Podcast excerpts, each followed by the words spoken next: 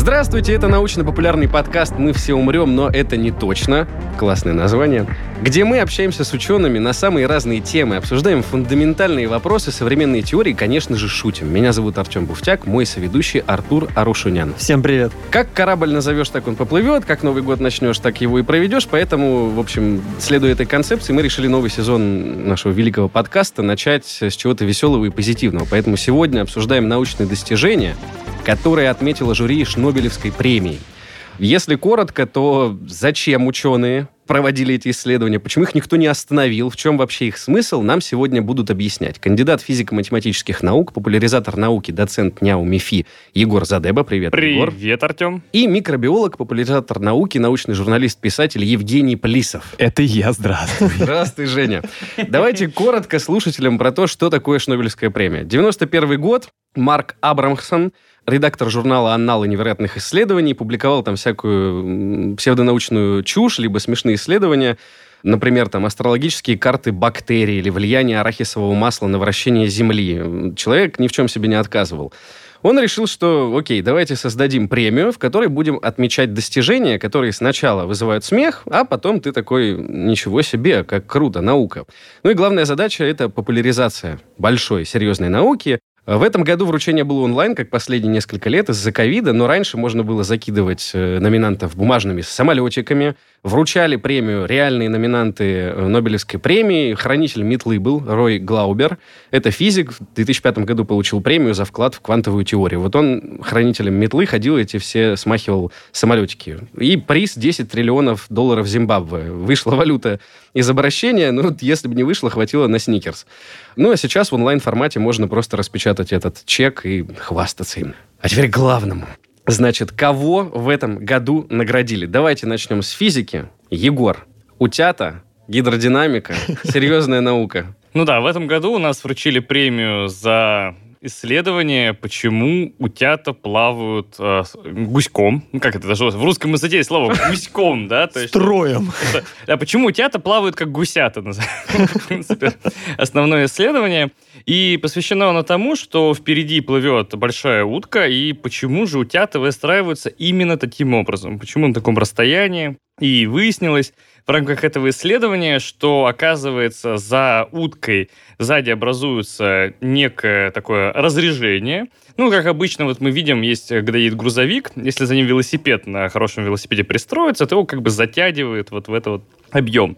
Здесь немножко другая физика. Здесь сзади образуется как бы некое такое подобие ну, гребенки волн. Ну, вот идет катер, за ним идут волны. Если грамотно пристроиться на этой волне, то, соответственно, можно пользоваться ее энергией и двигаться вслед за катером. Ну, соответственно, на этом основаны многие как бы приемы спортивные, там, когда прыгают на веревки, как-то, ну, не знаю, не помню, как вид спорта называется, но фактически водные лыжи или, как сейчас называется, вейкборд? Да, вейкборд. Ну, вейкборд это, по-моему, когда с этим, с парашютом, с чем-то еще. Ну, короче, на борде. На борде за катером. Вот. Или на лыжах принципе, смысл один и тот же. По сути, также этим пользуются и утята, по идее, ну, по результатам этого исследования. То есть, оказывается, они находятся в таких вот ложбинках вот этих вот волн, которые образуются сзади за уткой, и что плыть просто физически легче. И одно из применений, казалось бы, такого смешного исследования, изучения вот этих гуськом плавающих утят, в том, что гипотетически можно таким же образом располагать при проходе торговых судов, то есть mm-hmm. располагать их на определенном расстоянии, чтобы чтобы вот эта энергия, которая в этих волнах содержится, она помогала судам следующим, соответственно, экономила им топливо. То есть вот, казалось бы, такое как раз вот очень характерная Шнобелевская премия, объединяющая забавное, милое исследование исходно, и по факту в результате, как бы оказывается, гипотетическое некоторое полезное применение этого, ну вот, в народном хозяйстве. Но они создали там и математическую, и численную модель, графики там просто шикарные, я посмотрел. Мне прям захотелось это запустить и самому посмотреть, причем для одного ученика, для трех, для пяти. Мне понравилось, что они про интерференцию волн говорили в этом исследовании. Ну да, да, как раз это оно, нет, ну как раз это и есть. То есть, когда мы говорим про волны, возникающие за объектом, то если у нас, как, допустим, точечный источник, когда мы камень кинули, у нас получается одна волна. А если мы посмотрим, как выглядят волны за, например, обычным катером, то оказывается, что ситуация сложнее. Катер имеет неточечную форму, да, как бы у него есть некоторый объем, и волны за ним, они складываются. То есть, получается, грубо говоря, от одного, например, угла катера получается а, а, один источник волн, другой угол катера дает другой. И вместе они посередине дают такие как бы вспучности. И угу. вот по этим вспучностям, соответственно, и была построена, то есть в том числе эта модель, потому что как бы утка, она, несмотря на всю свою обтекаемость, тоже обладает некоторыми особенностями формы. То есть, в принципе, довольно такой типичный как бы эволюционный какой-то процесс, когда существо живое подстраивается под вот его диаметрия подстраивается под э, удобство, значит, эксплуатации да, жизни. И на, наоборот, допустим, его какие-то другие животные, они подстраиваются под то, чтобы этой диаметрии соответствовать, пользоваться ее особенностями.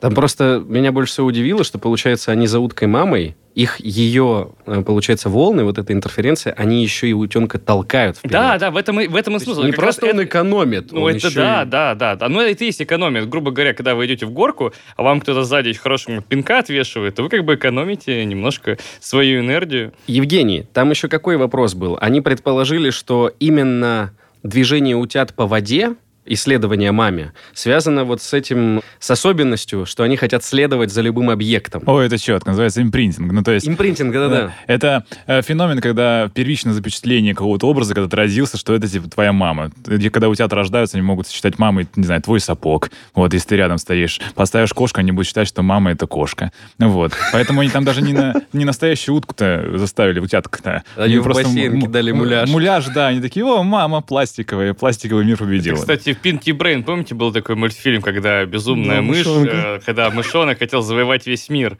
собственно, и там как раз отражена эта идея импринтинга, потому что, как выяснилось в одной из серий, он хотел завоевать мир, потому что когда он родился, он видел баночку, на которой написано было, типа, the whole world, в общем, он, типа, и он сюда хотел попасть, в общем, там какая что-то было, и ему запечатлелось это, и после этого он запрограммировался, что ему надо захватить весь мир. То есть, если мне будет одиноко, я покупаю утку, жду, когда рождаются утята, они... и, они, и я стану их мама, папа, Отлично, уткой. Будет одиноко, куплю муляж утки. А, а, а дальше можно не продолжать, да. Ну, вообще... Вопрос же будет решен. Ну, тебе перестанет быть скучно, я да, не сомневаюсь. Нет. Хотя бы на время, да. Вообще интересно изучать всякие такие природные механизмы, потому что, ну, эволюция была 3-8 миллиарда лет, чтобы вытащить что-нибудь прям супер идеальное. И да, ну, утки-то летают, там, вот летят по небу, да, клином. Что они клином-то летят? Им тоже там аэродинамика помогает, потому что тоже расходится. Вот такая вот история. Вот. Свиньей. С... Летят. Свиньей не совсем, нет. А там же еще утятки, вот эти маленькие, да, утята, они же стоят микро тоже интерференции и другим утяткам, то есть они дополняют интерференцию ну мамки. Да, конечно. Вот, и плывут. То есть последний плывет на Чили. Не, не, не, наоборот, на, на главном чиле первый после мамы плывет. А, первый Но если после... их много, там же вот эта история работает, когда они в цепочку только выстраиваются, А-а-а. несколько их. Ну, и мы почему это изучаем, да, потому что, по идее, это как-то может нам сделать реально крутые механизмы, которые делают там энергоэффективные штуки. Угу. Мы так делали, что, по-моему, такие поезда, да, которые типа как клюв у, у не Сапсана, такие, как такой длинный клюв, который аэродинамику хорошо делает, который птиц пикирует. Японские угу. поезда, собственно, они на... Утконосы это... такие, да? Нет, утконосы нет, нет, а именно такие. Не кулики, а вот как, такие. Как копье. Да, как копье. Цаплика. А там, не знаю, смотришь на пингвин, думаешь, что он так быстро плавает, да, вот этот пингвин. А у него, оказывается, просто у него перья вот эти, да, а они содержат воздух в себе, такие пузырьки воздуха. И когда ему нужно ускориться, он резко сокращает перья, микропузырьки воздуха выходят, он как бы в воздушной подушке, в воздушном таком он нивелирует полностью трение своего тела, превращает это место трения в воздух. И такой, фу. Если посмотрите какое-нибудь видео, где пингвин, он что-то плавает, плавает, там вулкан что-то спугнули его, он такой, шиу, и там такие пузыри. Фу. Это как торпеды вот эти, которые создавали воздушную прослойку, Это он, двигаться. именно он, пингвин, так и делает. Обалдеть. Поэтому куда ты не плюнь, везде увидишь какое-нибудь чудо э, механики и техники в природе. Ну да, собственно, также, например, э, в свое время американская сборная по плаванию стала прямо конкретно нагибать своих конкурентов за счет того, что они смогли разобраться, как устроена, ну, собственно, шкура, назовем так, акулы.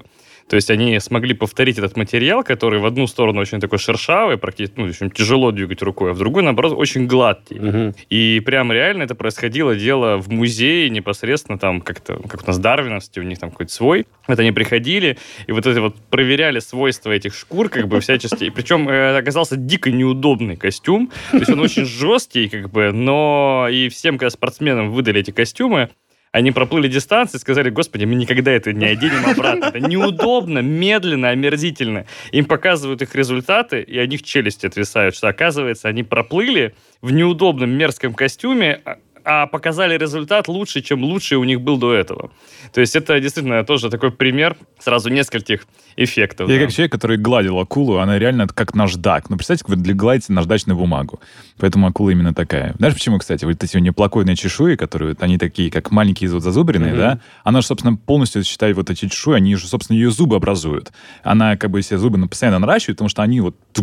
То есть У ее... сразу очень много слоев запасных зубов да, сзади. да, да, ее покровы то же самое, что и зубы, она везде зубчатая такая, и такая наждачная, прикольная акула. Да, и вот оказалось парадокс, что вот эта негладкая такая поверхность обладает свойствами физическими, наоборот, такими, которые позволяют набирать ей максимальную скорость в воде, то есть минимизировать трение с водой. Что не очевидно в случае того, да, когда вы его гладите рукой. И бактерии плохо пристают, да, к этому по этой поверхности, как-то их смывает. Что за совершенный убийца просто. Ну, потому что акулы, кстати, между прочим, не знаю, одно из древнейших еще существ, собственно, на планете. Ну, хрящевые рыбы, да. Акулы, скаты, химеры. Вообще кайфовые. Химеры? Химеры есть такая. Да. Если наберешь в интернете, они такие немножко уроды. Понял тебя. Премия по биологии. Да. Твоя рубрика, Евгений. Бразильцы и колумбийцы за фундаментальный труд о взаимосвязи запора сексуальной активности у скорпионов. Ты читал? Расскажешь? Ой, слушай, там на самом деле даже не то, что сексуальная активность, а сексуальным... э, Поиском партнера. Ну, давай так. А, оказалось, значит, кот скорпион, да, это такой, напоминаю, паукообразный. Скорпион не, не насекомое. Вот. И у него сзади такой есть хвост. Ну, хотя, на самом деле, это не хвост, да, это просто продолжение его тела, которое Мгм. заканчивается вот этим жалом. И когда на него нападают, некоторые скорпионы имеют механизм примерно как и у ящериц. То есть они могут откинуть свой хвост и сами... А, вот, а сами щу, свалить потихонечку. Вот. Не помню, у них дрыгается, не дрыгается. Может быть, дрыгается. Там же все, там все членники тела, у них там тоже нервная система, все есть. Проблема в том, что на этом хвосте остался анус. Да. Вот, и поэтому вы не можете ходить в туалет. И по факту вы ограни- ну, обрекаете себя на смерть, то есть вы можете пожить еще несколько месяцев, ну, почти полноценной жизнью, вы даже можете спариваться, что-то такое делать, но э, вы как бы все, вы сейчас спаслись, но через несколько месяцев как бы отсрочили свою смерть. И проблема в том, что вы не можете ходить в туалет, и у вас начинают как питься всякие какахи внутри, и исследователям было интересно, а мешает ли это им бегать? Они же причем сначала подумали, так, хвост он отбросил, он стал легче. Да, он быть в этом-то и смысл, они А потом он накопил кал, ему тяжело. Стал тяжелее. И Он- выяснилось? Он же сбросил первичный балласт. Пока новый балласт накопится, он должен бегать побыстрее. Но и оказалось, что самцы реально стали бегать медленнее, а самкам не мешает. В долгосрочной перспективе. А в Это да. краткосрочной вообще никак не Вообще повлияло. никак, да. Но я просто как бы во-первых, удивился, что они отбрасывают не только жало, а еще и пищеварительный Честно, я, тракт. я конечно, тоже и- не знал. Да, Не, это- самое удивительное другое. Я вот лично для себя не понял. Как бы, Так. ну, чисто по физике дело. Если как бы... Как можно вытянуть отверстие, как бы, потому что на том месте, где ты вытянул, там Должно должно быть тоже, Тоже отверстие. отверстие, Оно да. затягивается сразу. Там э, переба- э, как на подводной лодке вот эти А, шлюзы. там- шлюзы, а, то есть там был на подводной лодке был нормальный шлюз, который, ну, как, ну, устроен нормально в подводной с двойным. Да, да, да, да. А тут как бы одинарно, и поэтому он сразу затянулся, работает. и обратно уже никак. Вот это как бы, да, это... Там же еще отдельный механизм формирования именно фекальных масс, потому если ты их нивелировал, то там может просто копиться бесконечно все это дело. Может быть, эволюция через пару миллионов лет придумает э, многоразовых скорпионов. Но он же реально умирает через три Да. месяца от запора. Нет, тут Вот. вопрос такой, что, в принципе, стоит сказать, что мы, когда относимся к некоторым организмам, ну, смотрим, изучаем, как бы кажется, что эволюция за миллионы лет сделала их совершенными. Но по факту многие эффекты, мы прямо сейчас их видим, это бади. То есть, грубо говоря, это не то, что как бы не фича, которую мы хотели бы видеть. И действительно, возможно, через миллионы лет как бы эти вещи, они, ну, доработаются. Либо наоборот. Либо появятся, опять же, какие-то устойчивые новые э, бади, которые будут выглядеть как фичи, и, ну, то есть, э, организм будет снова искать способ, как, допустим, их улучшить или исправить. Ну, впрочем, если за несколько месяцев он реально успевает размножиться и прожить свою никчемную жизнь, то эволюция это не исправит. Ну, то есть, получается, да, это оказывается выгодный процесс. Может быть, это даже и плюс. Как бы он настолько теперь захотел этого дела, что как бы... Они так и объясняли, что, получается, у него есть вот эти три месяца, чтобы оставить потомство. То есть это как будто сделка со смертью. Это не... То есть если в случае ящерицы вот эта автотомия сбросила хвост, живет дальше, то Скорпион, он, получается, не спасается. Он говорит старухе с косой, типа, я хочу размножаться. Дай мне время. Слушай, у меня игра такая была в детстве, называлась Crimson Land. Это была одна из моих самых любимых это великая игра. Да, великая игра, такая убийца времени. И там была, значит, выпадали разные фичи такие, которые ты мог взять и использовать. бонусы. Да, да, да, бонусы. Там один из бонусов было, что тебе, ну, когда явно ты уже прям погибаешь, и появляется такая фишечка, тебе, ты умрешь точно, грубо говоря, через 30 секунд, все, твоя игра закончится. Но за это время ты получаешь такой, как бы, неимоверные возможности, то есть без, бессмертие, там, супер возможности, и ты за эти 30 секунд можешь сделать счет, как бы, всей игры. И в этом плане, может быть, это а посмотрено а получает да. невозможность какать. Главное правило эволюции называется «работа не трогай». Это вот так, да. Ну, кстати, да. Именно вообще ДНК — это гигантское, гигантское мусорное ведро, да, и эволюция не умеет, это неразумный конструкт. Взять, типа, ой, как это неэффективно, как это неудобно взять и там, и вырезать часть кода. Нет, именно поэтому у нас сколько, 2% функциональный вообще ДНК. Ну, 20 тысяч ген, 2% ДНК. Все остальное мусор и древние Остальное вирусы. слепой часовщик наделал просто рандом. Просто Но рандом, может выстрелить. Да. А может выстрелить, или хвост отвалится. Тут еще у нас а, тема была, здесь уже команда из Японии, как мы знаем, японцы у нас очень практичные ребята, топят а, за удобство, и они решили посмотреть, как пальцы на руке влияют на открывание ручки.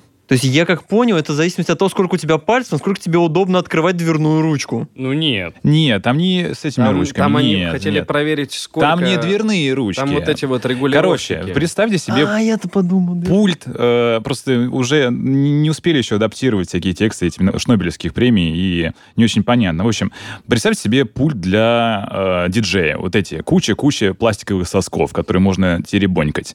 Вот, и следователям было интересно, а как люди теребонькают эти... Э, Сколько пальцев регуляторы? диаметр, да, сколько нужно пальцев. И оказалось, что количество пальцев четко зависит от э, диаметра этого угу. маленького сосочка. Если маленький, это надо вот так вот есть. А двумя так, а когда вот крупные, это прям вот такие крупные регуляторы, человек подключает всю руку. И, возможно, это сделает максимально удобные пульты для вот этой регулировки. Вот у нас, собственно, на столе такой же регулировать наушники. Просто если бы вы видели, что происходит в студии, и какие движения при этом производятся руками. А вот, они, же, они, они же наверняка, это же ну, как бы видеофиксация, да, как-то Да, да, там фото и видеосъемка. А интересно, они под пиксели это вводили или нет? Под что? Под пиксели. Японцы же. Я думаю, уже несколько сезонов аниме на эту тему... Манга уже нарисована. И на самом деле это интересная тематика, Цензура. потому что, скорее, меня в этой премии удивило другое, потому что подобные исследования, они, в принципе, корпоративные исследования.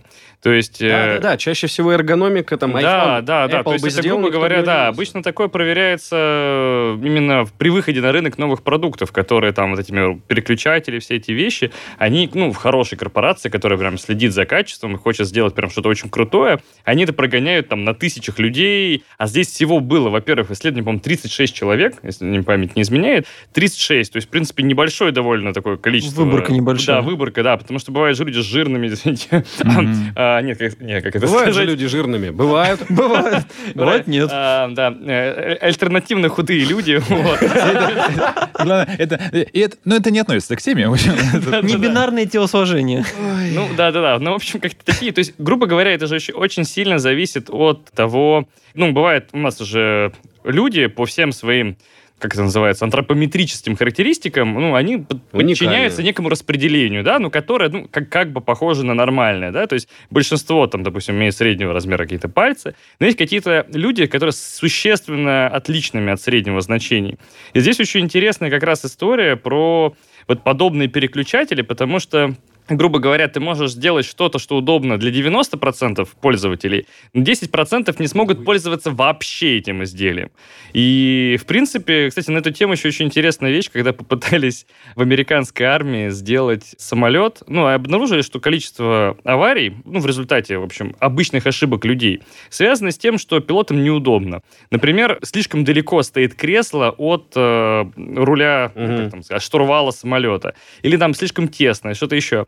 И решили взять всех пилотов, которые есть в американской армии, и проверить их антропометрические характеристики, там, размер ноги, высоту и так далее, и сделать самолет, который бы э, в среднем удовлетворял каждому.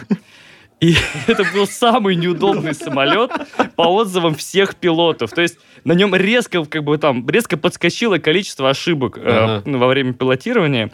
И э, это как бы было просто откровением. И, а параллельно с этим шел другой процесс, тоже в Соединенных Штатах. Это было два параллельных процесса. Пытались найти идеальную девушку, то есть подобрать вот эти характеристики груди, таза и так далее.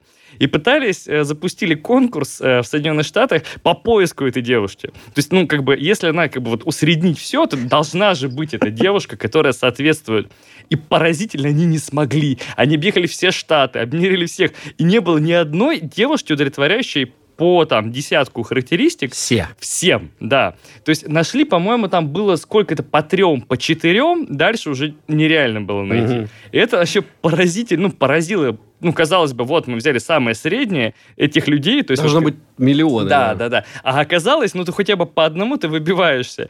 И вот это вот открытие, собственно, из, э, э, скажем так, с чел- с антропометрически в, в области красоты, а с другой стороны в области техники, собственно, в частности в технике это привело к тому, что наконец-то появились в автомобилях, ну и в первую очередь в самолетах, появились регулируемые Наконец-то. кресло, выглядит штурвал и все остальное. То есть дошло до того, что как бы надо не пытаться создать что-то подо всех, а попытаться сделать что-то, что регулируется подо всех. Мгм. И вот эта штука, мне кажется, с этими выключателями, вот возвращаясь к исходной теме, это как бы, наверное, какая-то великая вещь, потому что когда ты создаешь что-то, что, ну, допустим, да, вот эти переключатели, может быть, можно в комплекте давать к пульту Разного размера. разного размера, да, Делать их мягкими. Вот эти, например, к наушникам стали те амбушюры, как бы, да, там, ну, п- подуши. То есть, в принципе, мне кажется, это глобальная какая-то такая тема, когда, в принципе, если ты не можешь подобрать подо всех, сделай регулируемым. За это, мне кажется, можно было и Нобелевскую давать, тем, кто впервые это догадался и придумал.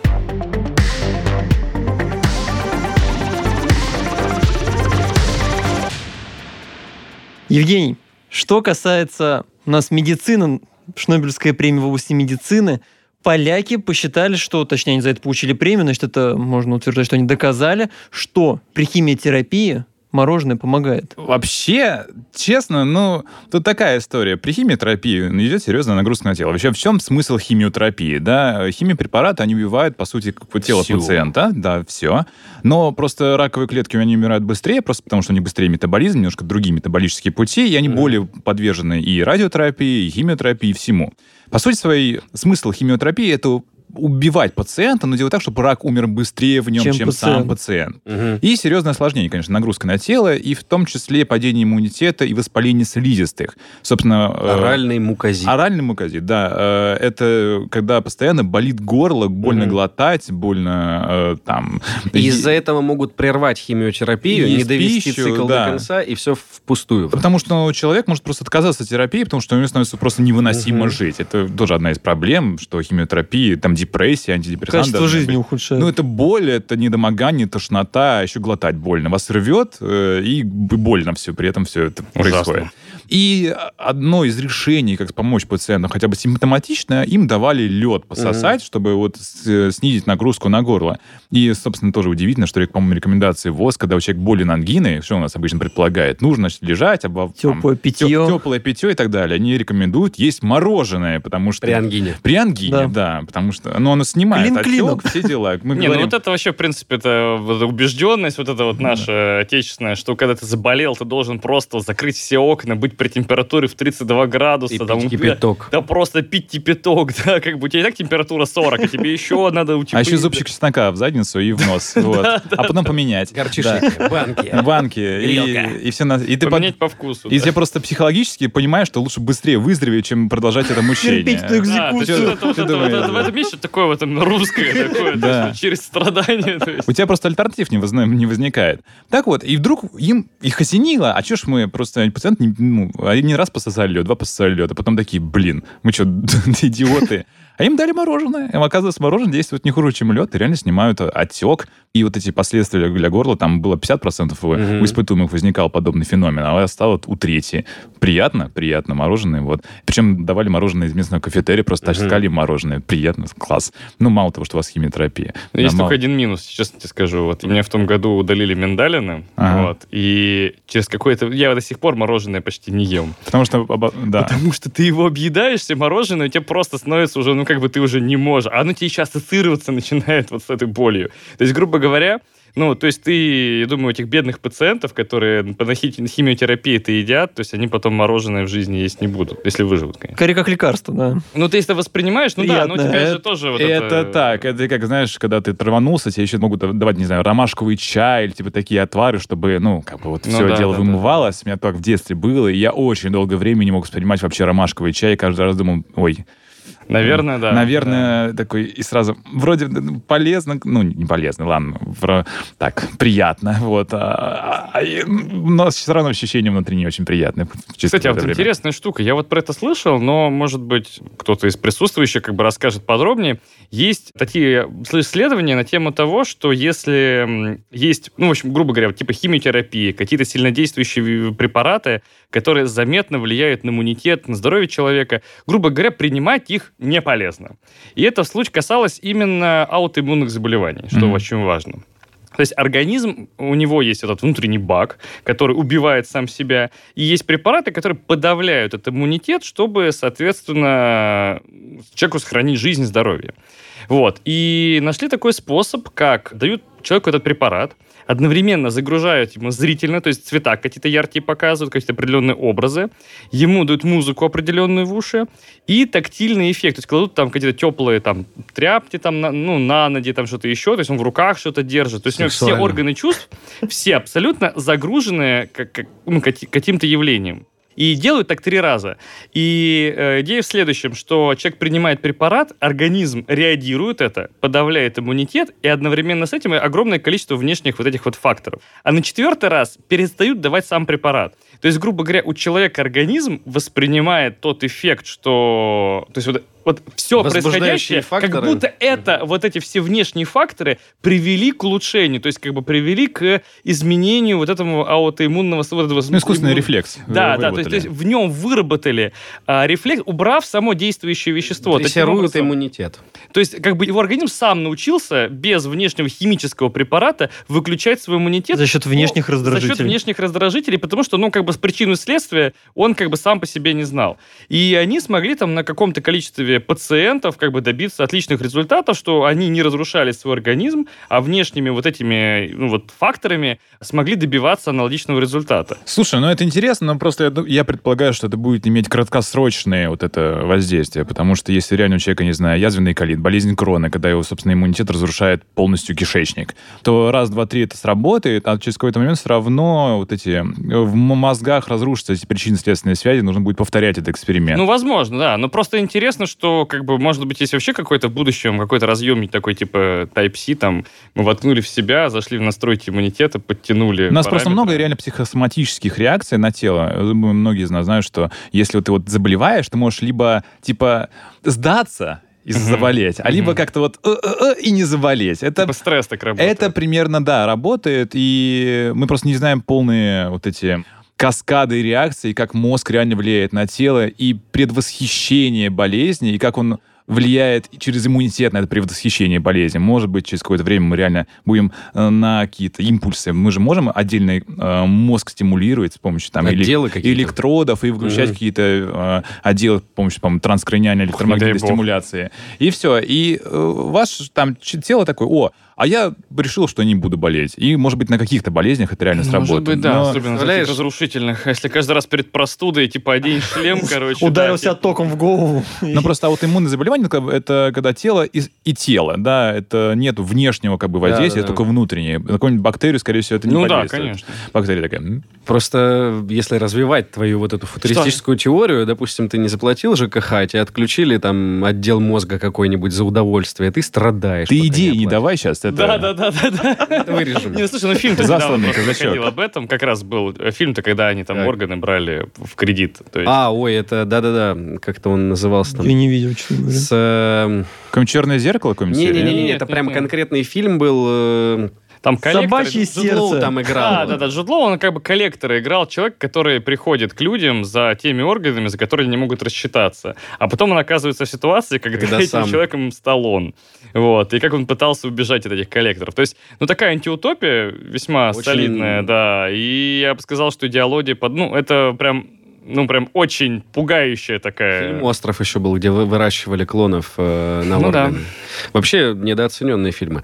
Э, давайте про хорошее, про любовь. Про любовь. Любовь. Э, Женя, прикладная кардиология. Значит, эм, группа ученых проводила свидания для того, чтобы понять, как же организм-то влияет, вообще, может быть, какие-нибудь социальные там э, активности выдают э, заинтересованность в партнере. А Участники носили очки для отслеживания движения глаз со встроенными камерами и устройства для измерения физиологических сигналов, включая частоту сердечных сокращений и проводимость кожи. Значит, они что думали? Что у нас там улыбка, смех, мимика, вот это повторение жестов партнера, то, к чему сейчас везде ссылаются, что, мол, если вот человек, он повторяет вами движение, там, адаптирует под, под ваш тон, вы ему симпатичны. Это, конечно, да, но если говорить про процесс влюбленности, они установили, что нет. На самом деле, э, как бы там девушка могла улыбаться, парню повторять его жесты, все окей, но симпатии, там, продолжение встречи а, не происходило. Зато они, э, значит, выявили синхронность частоты сердечных сокращений и проводимости кожи между теми партнерами, которые визуально вот этих всех способов оказания внимания не выдавали. Либо выдавали, но симпатии не было. То есть как... Ну, как- короче, как? они отсекли Как? показуху и реальность, да. В наш... Ну, что они делали? Они приходили на всякие тусы, вечеринки, на, в музеи, там, в кинотеатры. И Фестивальчики. прилаг- Фестивальчики. И предлагали тем людям, которых не имеют пары, да, принять участие в эксперименте. Что, типа, это имитация свидания вслепую. Да. Они ставили в кабинку, открывали ширму, и они там могли какое-то время посмотреть друг на друга, а потом открывали на, на более продолжительное время и могли пообщаться. Мгм. И да, действительно, в нашем понимании, что если люди там предполагают, что невозможно пойдут дальше на какое-то реальное свидание, они вот Значит, э, как-то одинаковую позу, одинаковое что-то вот, вот подмигивание, как-то переглядывание, это закру- Облизывание губ, заку- да. э, э, Да, вот это. Но оказалось, что э, все вот эти поведенческие механизмы, да, они могут работать, они не обязательно говорят о том, что люди потом реально пойдут на свидание. А человек может быть реально просто симпатичен. Симпатичен друг ну, или другу. банально имитировать вот это вот. Да. Как мы Если все здесь друг понравиться, другу. Да. Да, бывают Оба. такие, когда... Вот. А понять, э, реально ли люди готовы пойти, можно по их внутренним механизмам и внутренним реакциям Это очень тела. круто, на Да. самом деле. И что вот у них начинает терять сердце в один ритм А биться. каким? Как, как, как? Вот ты сидишь Слушай, напротив меня, как мое сердце со с твоим Ритм знает. Я предполагаю, как это происходит. Мы, когда, например, делаем вдох и делаем выдох, у нас постоянно сердечный ритм меняется. Опа. То есть на вдох быстрее сердце бьется, на выдох медленнее сердце бьется. И когда думает, что у нас, вот, значит, пульс вот этот есть, да, и он типа стабильный. Нет, у нас постоянно, каждую сек- ежесекунду в очень широких пределах пульс меняется. Именно вот а, Период, период, э, между ударами, ударами, да. да. Я предполагаю, что вот эти многомиль... ну, миллиардные, да, э, много ли, там, даже нет, миллиарды это много для человеческого, для, со- Миллионы, для, да. для эусоциальных животных, ну, там, сотни тысяч лет, да, мы очень четко сонастраивались друг с другом, чтобы понимать реакции друг друга. Это было жизненно важно, потому что мы социальные существа, и вам тоже нужно знать, вот вам перед вами стоит человек, он готов с вами э, вас прикончить, да, через какое-то время кирпичом, там, не знаю, камнем, который прячет за спиной, либо он вам симпатичен, да, и Размножаться. и размножаться пора, либо какие-то вы... Хвостик поднял. э, войдете в товар, в товар выгодные отношения, прямо тоже так делают, да. И мы даже это не замечаем, у нас очень четкая настройка на то, как вот э, выглядит партнер и что у него происходит. Скорее всего, наш подсознательный вот уровень, да, мы видим вдох и выдох партнера, когда Мгм. вдох и выдох мы синхронизируем, не позу, а именно вдох и выдох, то и сердце тоже будет А сонастраиваться. проводимость кожи? А проводимость Тоже? кожи? Нет. А вот проводимость кожи, скорее всего, когда мы уже сонастроились, и наш мозг уже понимает, что у нас симпатичен, у нас возникает уже ну, э, сексуальная реакция в теле, и просто повышается потливость, что мы уже готовы на Это очень продолжение. Ну вот, и там меняется реально ну, электропроводность. А Я еще вот- хотел бы добавить одну вещь, что по факту пульс человека считывается, ну вот, бесконтактно. То есть вот у нас э, ребята из МИФИ, они в свое время сделали, для- страшно сказать, для, для микрокоммерческих организаций, ну там подрабатывали там на КВ. И Это вот эти сделали 10 им, тысяч рублей за э, 5 минут кредиты? Да, да, да. Вот этим, 800, вот этим да. ребятам они МИФИ. сделали, они сделали Ну, в общем, да, так левачили. Да я шучу, шучу. вот. э, И они сделали им что-то типа детектора лжи. Вот. И детектор лжи бесконтактный был. Человек даже не знает о том, что его проверяют. Ужасно. А сзади стоит обычная вебка. Вот просто вот самая там 720p, там, ну, как бы, может быть, не самая там дешевая, ну, простая какая-то. И просто снимает человека. И они проверяли, то есть одевали на человека, э, то есть, ну, реально как пульсометр. И, соответственно, смотрели на вот просто снимок человека и могли, ну, не снимок, видео человека, и очень неплохо определяли пульс. Ну, одно из основных вообще методов вот э, в определении врет человек или нет, это как раз вот его пульс. То есть, грубо говоря, вот учащается, замедляется. И, соответственно, разработали какое-то количество вопросов, которые нужно задать, и, соответственно, вот подходили к тому, платеж- платежеспособен человек или нет. И смогли для этих компаний заметно повысить ну, ту Возвратность. долю- ну, ну да, да, то есть как бы насколько действительно отсекать людей, которые совсем откровенно врут. И это, что важно, то есть вообще не требовало непосредственного измерения пульса. То есть достаточно было выбрать кусочек с глазом и кусочек кожи открытый, и по изменению тона кожи, то есть я видел это своими глазами, как это работает, они определяли пульс. Поэтому я думаю, что как вот животные, в принципе, умеют мгновенно считывать вот это вот состояние друг друга, так и у нас, наверное, где-то внутри там есть какой-то модуль такой, который мы просто сознательно не контролируем, который вот считывает, грубо говоря, пульс человека напротив. То есть, ну, как бы вряд ли за, за там сотни тысяч лет как бы не выработался У нас же помимо пульса еще, ну, есть и реально покраснение кожи, Да, и да, расширение, да, да, сужение да. зрачков, и, ну, дыхание же, ноздри расширяются, сужаются, это видно. Вот, поэтому кто знает. То есть надо иметь навык просто особо это видеть. И тогда, в Да принципе... нет, он у всех и это так есть. Ну, подсознательный, а осознанно. Ну, осознанно. Осознанно да. уже. Мы идем только к этому. да, Только как- идем к этому. Я настолько преисполнился, что вот... Я только, знаете, что сердцем не понял? У меня вот один вопрос не дает мне покоя. Есть мальчик, у которого пульс 100. У него постоянно низкий пульс. И он влюбился в девочку, у которой аритмия, пускай, я не знаю, ну или очень высокий пульс. Мальчик. Мальчик. Что будет? Неужели и в таком случае... Пятый возможно- класс задачи по математике. Ну, Что будет? Что будет Как дальше? быстро умрет мальчик? Как быстро умрет м- Нет, Ну, на самом деле, они коллег. синхронизируются или нет? У них синхронизируются Нет, ну- вот эти этапы ускорения и замедления. Я думаю, не в ну, прямом не да, смысле. да, не да, в прямом это не смысле. имеется в виду реально, что у тебя будет пульс, там у него 120, а у тебя тебя 120, да, там будет именно вот... э, Динамика. да, динамика, А, динамика. то есть динамика именно синхронизируется. Потому что мне показалось из самой новости, что Не, может синхронизироваться просто А может быть, Так. слушай, а может быть, это способ лечения аритмии? Есть, Вот, говоря, я про это подумал. У тебя аритмия, ты должна влюбиться в мальчика, которого нормальное, здоровое сердце. И все, и ты И все, ты будешь сидеть на него смотреть, и все. И, и все, и да. в общем, и так а вы, вы что, не знаете, что А, у либо, девочек... нет, стоп, стоп, Так, либо так, у так. второго аритмия начнется. Это вот нет, так нельзя. Кей-поперов же берут э, с идеальным здоровьем, как у космонавта. У них сердечко хорошо работает, и девочки, которые наблюдают за кей-поперами, вот, любят, у них тоже вот это... Это, это бред антинаучный, я сейчас пошутил. Ну, в общем, мы идем в следующем году на Шнобелевскую премию. Да, между прочим. Так, у нас а, следующая номинация «Техника безопасности». Как мы знаем, при проверке да, автомобиля на безопасность туда сажают манекен человека с кучей датчиков, чтобы проверить при ДТП, что с ним будет, живой, не живой. Но никто никогда не думал про бедного Ося. Что с ним будет? Но, как оказалось, ученые из Швеции, как знаем, страна богата на лосей, они решили создать манекен для краш-теста лося. Причем сделали давно, то есть они придумали там Да. по 90 каком-то бородатом Магнус Ганс, да, бородатом еще... году. Вот, правда, башка там в этот манекен не влезла, потому что она что-то совсем было ее сложно сделать, но вообще большая проблема. Э, Вы так думаешь, ну сбьешь лося? Нет. Если ты собьешь лося, он... Нет, это он собьет тебя. Он снесет машину. Да, он сколько весит лось? Полтонны? 300, 300-400 килограмм. Это гигантская бочка, наполненная жидкостью, и которая врезает в тебя и износит, ну, впечатывает тебя в кресло. Там есть разные теории, зачем это пытались сделать. Что ли защитить лосей от машин, то ли а, Ну, машины от да. лосей. Он это Вольво от проводил лося, с да. автокомпанией Saab, э, и по большому счету он говорит о том, что можно будет конструировать автомобили так, чтобы безопасность и пассажира, и лося сохранить. Но, скорее всего, Ну, скорее всего, пассажира и предполагается, машины. чтобы можно было сбить лося и не заметить. Учитывая, да. прошу Да. заметить, Saab производит сейчас самолеты, То есть шведы предполагают встречу самолета с лосем.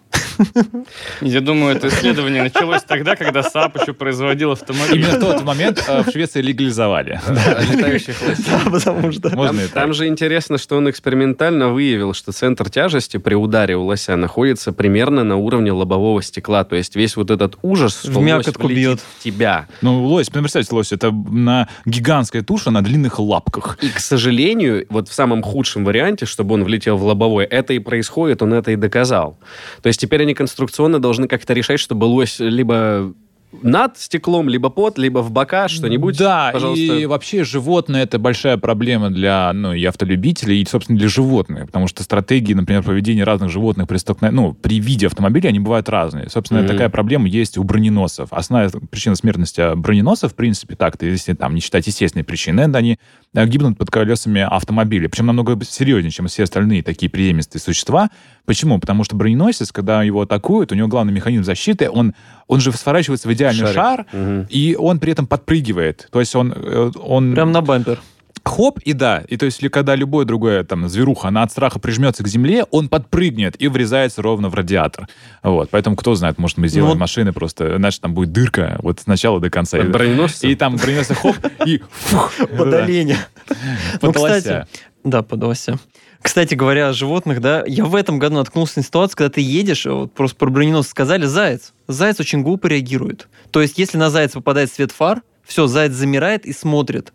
И поэтому с зайцем такая же ситуация. Ну, на ре- самом ну, деле. реакция страха, причем, ну, не, не думаю, что реально в природе у зайца часто он попадает в ситуации, когда его вдруг ночью освещает, кроме как его инопланетяне похищают. Мгм. Мы, Ну, ситуация. мы в том году ездили с друзьями на рыбалку в Астрахань, и мы попали, ну, там была длинная такая дорога в лесу, мы ехали ночью, и там паслись э, на свободном выпасе были коровы, и телята. Вот. И мы едем по этому лесу, и на дороге стоит теленок, и так получается, что свет фар и вот эти кусты и деревья, они образуют световой туннель, он не видит, то есть получается такая световая стена, ну, прям визуально, и он просто бежит вперед, вперед, вперед, и у него нет вот, ну, осознания, что можно просто шаг вправо сделать в кусты, потому что кусты кажутся стеной. То есть ты будешь фильмах, гнать её смотришь такой, думаешь, господи, какой ты глупый, Да, беги беги вправо, один шаг, зачем ты вот это вот? Да и в фильмах, как последние... Слушай, а прийти мне рассказывали, я в том году ходил на ледоколе на полюс, и нам рассказывали, что ребята на ледоколе точно ну, так же... с Побединским, что ли, вместе? Э, да, да, да, вместе мы с ним Ну. ходили. Так вот, в общем, смысл в том, что там реально, прийти, целый ледокол заходит в устье реки, ну, там есть, соответственно, разные классы, немножко с разные. Некоторые могут заходить в устье рек. И он заходит, и там медведица с медвежатами. На нее прожектор, как бы, ну, надо, чтобы она отошла. Ну, как бы, тем более, там, ну, по всем законам там, охраны животных нельзя, как бы, эту медведицу задавить. Подвинуть ледоколом. Подвинуть. И- А ледокол, огроменная махина, вот, Ну там, ну, это там... Гора. Да, это да, 17-этажный дом просто, огроменная дура. И эта медведица бежала километры вперед от него. То есть они там гудели, там думали, как это сделать, чтобы она в сторону отошла. Но нет. это километры бежала с медвежатами от этого просто ровно по направлению движения.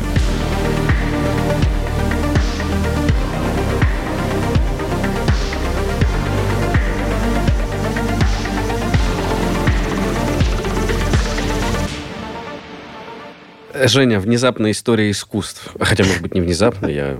Да. Может быть, ты Да. эстет. Значит, э, исследование «Междисциплинарный подход к сценам ритуальной клизмы на древней керамике майя». Классические образы керамики майя изучали, пришли к выводу, что народец активно практиковал ректальное, то есть в задний проход, введение опьяняющих веществ. Что только они из себя только не вводили. То есть там и наркотические вещества, э, и настой табака различных цветов, э, псилоцибиновые грибы. В общем, все, что запрещено, так или иначе майя в себя с помощью клизмы вводили. Там даже этот ученый некоторые вещи в себя ввел и проверил, что да, Ну, он полает, он такой... он- Полай-то, полай-то. Скорее ради клизмы это все сделал. возможно. Табачок, Можно там, человека алкоголь. в себя вводить некоторые То есть трубочку, если дуть, ничего не покажет.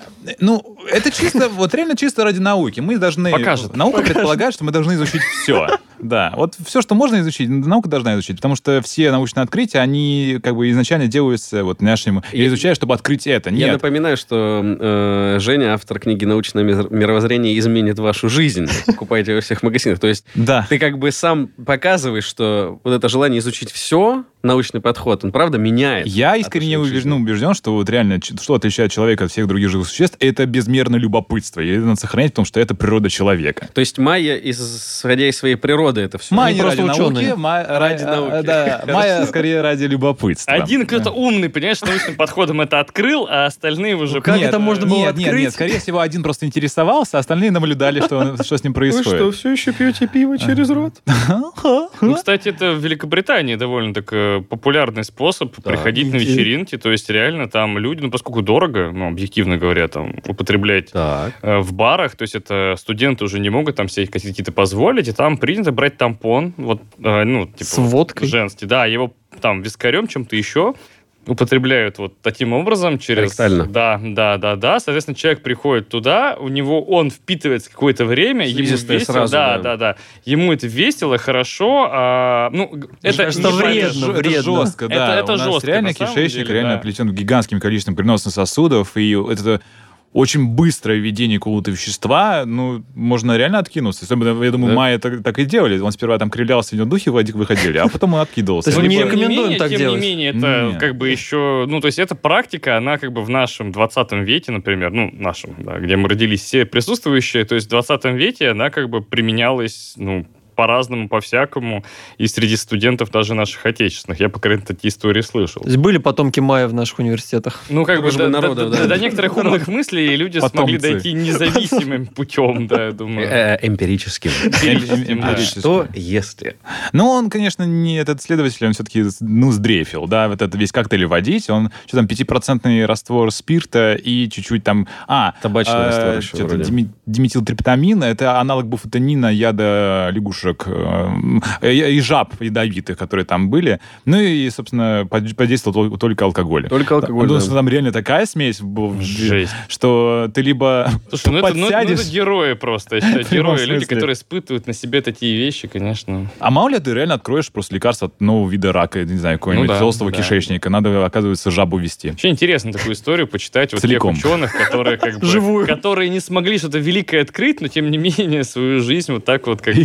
Весело. Положил Да, свой- да, да, положил свою жизнь вот так, говорится, умер, у- как-то жил грешно, умер смешно, а тут ну, Ничего себе как фразочка. бы, а тут как бы вот... как бы жил для науки, как бы и умер тоже. То есть, вот мне интересно, на самом деле, наверняка таких просто людей достаточно много, кто как Алиби бы, ну, какие-нибудь, какие-нибудь, э, не знаю, там, люди, которые новые вещества, там, лекарственные препараты. Ведь многие действительно, Да. особенно раньше, применяли на себе, проверяли действие этих веществ. Как и этот, не всегда это было удачно. кто там, Герхард Думаг, как я помню, возможно, я уже ошибаюсь. Э, Это тот человек, который открыл стриптоцит. Это красящее вещество. Он был микробиологом и химиком, и, и врачом. И он э, красил бактерии, ну, то есть, чтобы посмотреть бактерию под микроскопом, ее нужно покрасить. Она бесцветная, не- невнятная, обычная, да, и их красят всякие. Вот э, грамм плюс, грамм минус бактерий, грамм положительный, грамм отрицательный, по окраске, все красится обязательно. И он подумал, а если бактерии красятся, то, по идее, значит, эта краска куда-то в нее интеркалирует, то есть внедряется, да, чем-то с ней связывается, и, по идее, бактерии должны мешать. То есть у нее-то все налажено, а тут пришла краска, и нам, ее там взяло часть ее естества и связало с собой в виде краски. И он открыл красный стриптоцит, белый стриптоцит. Это было то, что э, лечило людей до антибиотиков. И, возможно, если бы антибиотики не были бы открыты, мы как раз красящими веществами это бы и делали.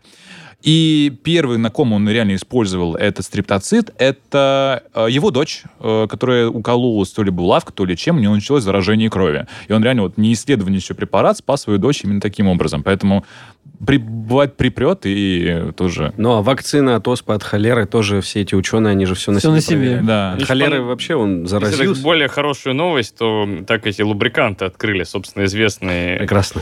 Да, да, да. Если говорить про любовь, то там ре- реальная же история. То есть инженер, который открыл непосредственно применение вот данных вот э, содержащих э, латекс или там силикон, соответственно, э, скажем так, смазывающих веществ, применял изначально это как бы для, ну, совершенно промышленных целей, то есть там механизмы и так далее. И, ну, как и многие ученые, скажу по своему опыту, общем, очень сильно задерживался на работе. То есть, действительно, то есть времени уже было там не детское, а его жена очень сильно э, этому была не рада. Какой-то момент она просто пришла к нему на рабочее место, там, а в 10 вечера, сказала, все, хватит. Как. Сказал, погоди, еще немного. Она сказать, сейчас мы все решим. И реально, это есть история открытия вот этих вот смазок вот для такого применения. Как он к этому пришел? Уничтожать, что ли, результаты Ну, его я- исследований? Я, я не знаю, но, соответственно, как бы они опробовали. Делай, что хочешь, а я не уйду.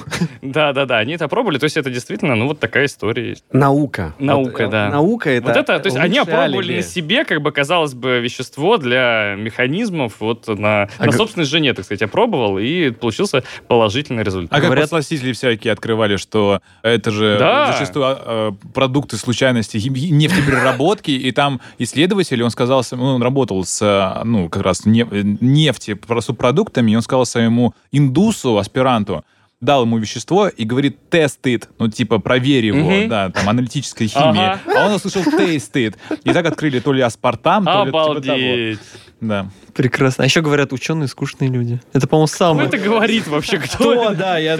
Те, кто слушает этот подкаст, Это- так вообще вот мы эти стереотипы как раз-таки и разрушаем, потому что наука, на самом деле, это невероятная вещь. Кстати, про скуку, и уже чтобы зафиналить, литература, значит, англоязычные лингвисты, которые э, решили разобраться, почему так тяжело читать юридические документы. Я считаю, это лучшее исследование из того, что мы сегодня Рассказывай, рассказывай. Ну, просто оказалось, что вот эти хитро тексты, которые мы видим в юриспруденции со всякими договорами и так далее, оказывается, их можно не писать таким замечательным, Ублюдочным стилем. Просто да, этим Но стилем там- можно не писать. Оказывается, что этот стиль и написание этого документа очень чи- чисто, там, очень четко завязано на психологическое состояние автора, который сейчас пишет. Что если автор нормальный чувак, он может написать понятно. А если Не скажи, есть же нормы. То есть, условно, есть рыба вот этого договора, где у тебя обязательно 7 пунктов, там Да. заявитель, клиент всегда с большой буквы, у тебя, получается, скачет регистр постоянно. Ну, я- У тебя эти тупейшие термины. Но все равно оказывается, что ты можешь просто написать вместо одного приложения три тезисно, то есть ввести человека в понятие, что есть так, есть так, из этого есть вывод. А не делать одно гигантское приложение на пять вот строчек со, с тремя сложно сочиненными вот этими поворотами, и от этого может... Ну, скорее всего, просто предполагается, что вот эти сложные договора — это просто напускное и показать собственную значимость. Либо конечно. ввести в заблуждение специально, то есть сделать договор настолько трудно читаем, что ты махнул рукой просто и типа, блин, все, давайте, короче, подписывай. Ну, то есть, оказывается, что можно от всей этой мешанины и мусора словесного реально избавиться. И, возможно, когда-нибудь мы будем читать документы, законы, и там будет просто все понятно. Купишь? Да. Куплю.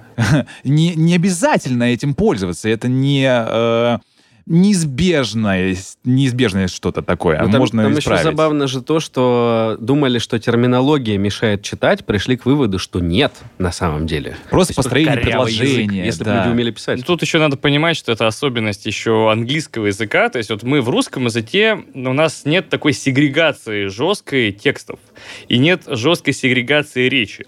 А, стилистика как бы вот. Ну, даже не условно, только стилистика, даже так. более того, словарный запас, да, то есть вот известная вещь, вот для русскоязычных это непонятно, когда есть словарь, как бы, грубо говоря, умных слов. И если, не знаю, это прекрасная серия была в сериале «Друзья», когда Джоуи получил э, такую книжечку и все время открывал какие-нибудь новые слова и применял их, чтобы казаться там, типа, у меня есть слово там интоксикация, как бы. Ну, в русском языке, то есть мы, ну, как бы это норма, то есть мы говорим примерно одинаково. И в этом отношении действительно для нас это непонятно, как это может быть, что люди, например, э, которые работают на, не знаю, там, в науке или где-нибудь в юриспруденции, и человек, который просто с улицы, они говорят из языка, состоящего из разного набора слов. Это пошло, вообще пошло исторически, потому что, грубо говоря, там, английское знать говорил на французском там сотни лет, а там чернь, как бы саксы, говорили там на вот этих всяких саксонских. И оно до сих пор, разница в языках, вот в разных слоях, она как бы подчеркивает разный статус человека. Но у нас она настолько слабо выражена, что вот этого, вот этой разницы в британских текстах, англоязычных текстах, ну, для нас это немножко дикость такая, как бы, как это. И я вот, честно говорю, я в последнее время, мне приходилось читать некоторые договоры, которые касались, ну, там, связанные там, с творчеством, там, артистов каких-то. Мне там скидывали, говорят, слушай, Егор, ты, ты же вроде как, ты, э, как-то, ты же инженер, как бы, прочитай этот договор, скажи, все ли здесь нормально. Это дошло до такого. А, ну, и ты открываешь, читаешь, и, в принципе, ну, честно, я читаю, все понятно. То есть вот я даже подумал такой, слушай, наверное, писал какой-то любитель. Потому что я понимаю, написано понятным языком. То есть, грубо говоря, если ты сделаешь вот это, тебе будет вот это. А если ты этого не сделаешь, к тебе применят вот такие-то санкции. Я такой думаю, слушай, ну ведь все, все же нормально. Можно же. Да, до тех пор, пока я не открыл один банковский договор и не понял, что там реально этот мелкий шрифт, это куча формулировок, повторяющихся одних и тех же фраз. То есть так как нельзя писать в литературном языке, нельзя в одном предложении пять раз повторить одно слово. А оно там, и оно тебя просто да. вводит, вводит некий ступор. И в этом плане, вот э, чем прелесть науки, мне кажется, настоящий, крутой, хороший, это вот тут слова Капицы. Я очень люблю цитировать его в эту фразу, потому что она, вот, я считаю, самая лучшая в этом отношении, раскрывающая суть. Он сказал так, если ученый, поймав в коридоре уборщицу, не объяснит ей тему своего научного исследования так, что она, придя домой, донесет эту тему, объяснит это своему внуку, и тот поймет, вот если он это, на это не способен, значит, он шарлатан. И это как раз вот раскрывает полностью суть. То есть, грубо говоря, ты, если ты действительно полностью, абсолютно понимаешь, тебе нечего скрывать, и ты это способен донести ясно, кристально до других. И я это ну, вижу, ну, как, как экзаменатор, спрашивая студентов. Там я это вижу по своим коллегам каким-то там. а, То есть, когда человек реально плавает в вопросе и до конца не понимает, он интуитивно начинает, начинает навешивать разных умных слов, нагромождать и так далее. И ты такой смотришь, такой, ну, наверное, как бы... Если бы феномена не было, не было бы популяризаторов, которые... Ну да, да, которые бы разжевывали вот это все, как бы, и Капица как раз, наверное, был и один, вот старший, и младший, те люди, которые спас... как раз им нравилось доносить до людей, что, ребята, там нету ничего невозможного, дико сложного. Так что это... Делиться хотелось ему знаниями. Великий человек. И чтобы закончить, давайте, премия по экономике. Если коротко, э, решили ученые понять, почему не все успешные, почему есть люди неуспешные. Мне понравилось просто, как они, с чего они начали свое исследование, что, мол, э, если все зависит от упорства, труда и таланта, то получается там человек, который работает 10 тысяч часов, ну, математическая модель, представим, он правда может работать 10 тысяч часов, он должен добиться успеха. Ну, решили, типа, ну, 10 тысяч часов работать нереально, давайте на реальных значениях. Ну, пусть каждый работает 8 часов. Если в среднем все работают одинаково, то получается у нас должен быть, ну, плюс-минус средний класс, но в итоге у нас очень бедных много, очень богатых мало, а работают все приблизительно у всех 24 часа в сутки. Как же так получается? Почему? Ну и в итоге они на основе этих исследований, разных там э, методов подсчета, оценки, анализа пришли к выводу, что по большому счету на все влияет удача. Воспользовался ты шансом или нет? Ты можешь повысить шанс удачи, Своим трудом. успех. Но не вот эта история, что из грязи в князи нет. Эти такие исследования, они снимают некие очки, такие розовые или другого цвета с твоих глаз, и знаешь, это эти продавцы успеха, инфо-цыганство, что Вот-вот-вот, да, наш- ты можешь. я тут трудился, бла-бла-бла, бла-бла. Ну, ну, правда, тут надо тоже говорить, там есть ошибка выжившего, да, что на самом деле среди десяти, сотен тысяч людей, которые сделали то же самое, один выстрелил, поэтому вы такие, вот, я вас научу, как это правильно делать. Да нет, Каждый из вас может добиться того же. да, это да. То есть ничего. И на текущий, вот вы там, не знаю, сейчас сидите где-нибудь, не знаю, слушаете это, и на ваше текущее сейчас состояние, где вы находитесь, на самом деле вы повлияли в очень ограниченной степени. Вы не выбирали, где родиться, в какой семье родиться, какая у вас Какое был- время. какой у вас был, какое время, какой у вас был социальный класс Школа. изначально, какая Знак была зодиака, школа. в конце концов, это же вообще Конечно. определяющая в жизни. Там э, Шутка. А в Буквальную воскресенье карту. родился или в понедельник? Тебя кушерка уронила или нет? Действительно, ну, там налаяла на тебя в детстве собака в возрасте пяти лет. Но она на одного налаяла, на другого нет. Но возник там заикание, да, которое повлияло на его отношение к сверстникам, к нему, что он стал замкнутым невротиком, и в итоге сидит сейчас и на антидепрессантах. А другого не налаяла, и он как-то ее погладил, и его там полюбили животные, и животные там В общем, стали его проблемы. жизнью. Он стал успешным ветеринаром и открыл собственную клинику. Миллиарды, просто триллионы крохотных случайностей, начиная с того, как у вас генотип просто, как гены на вас влияют, и как вы оцениваете вашу сейчас обстановку, вам хорошо или плохо, очень сильно зависит от того, как у вас нейромедиаторы просто, это генетическая штука. И до того, что все влияет на вас. Поэтому ухватить свою удачу за хвост действительно надо там везет подготовленным, действительно. Вот, вот это, чаще. наверное, слушай, это, это, наверное, вообще главный фактор такой. Мне вот эти исследования, когда я их читаю, мне кажется, некое такое успокоение для людей. Слушай, ну это, ну я не, я как бы мне нечего жрать не потому, что как бы я как бы лентяй, как бы и последние два дня даже не выходил на работу, как бы забухал. Не, все причина в том, что я просто вот, вот, вот этим повезло, а мне нет. Мне кажется, тоже это опасная такая немножко Да. тема.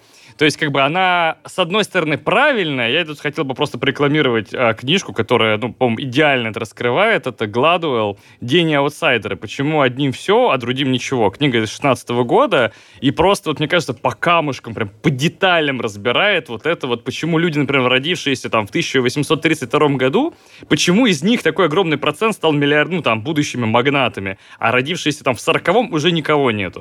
То есть это, ну, очень круто все разобрано, но в сущности, как бы, и ты смотришь, что те люди, которые впахивают, пробуют, там, ломают себе ноги, потом там их там по дипсам бегают и так далее, и вылечиваются, и снова пробуют, вот эти люди, как правило, у них все неплохо. Нет, кто-то из них, конечно, дико Неплохо. не повезет. Да, но неплохо. Но без но восторга. имеется в виду, что Да, при прочих да, равных да, миллионер да. один. Вот про что там ну, речь. не, ну, но с другой стороны, опять же, вот я сколько не знаю историй своих сверстников, ровесников, тех, кто пробовал, то есть нету и ни одного человека, который не пробовал бы ну, не просто вот магическим мышлением, знаете, вот это, надо устать, и вот когда ты устал, пришел успех. И как бы подмена понятий, когда на самом деле тебе нужно как бы стараться добить успеха, а устанешь ты и так, ты не переживай, как бы, не надо пытаться устать.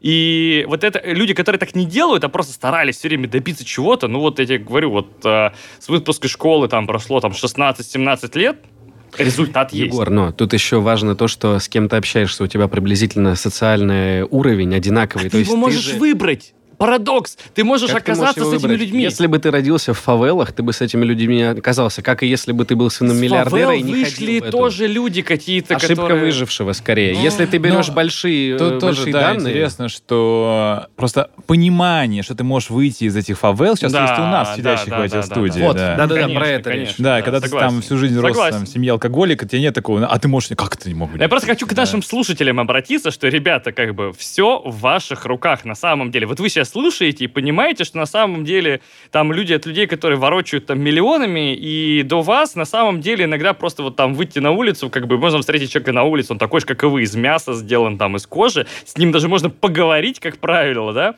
там, не знаю, попробовать ему устроиться помощником или так далее. Эти люди, те, кто хочет, они реально что добиваются. Поэтому как бы 10 тысяч часов работают.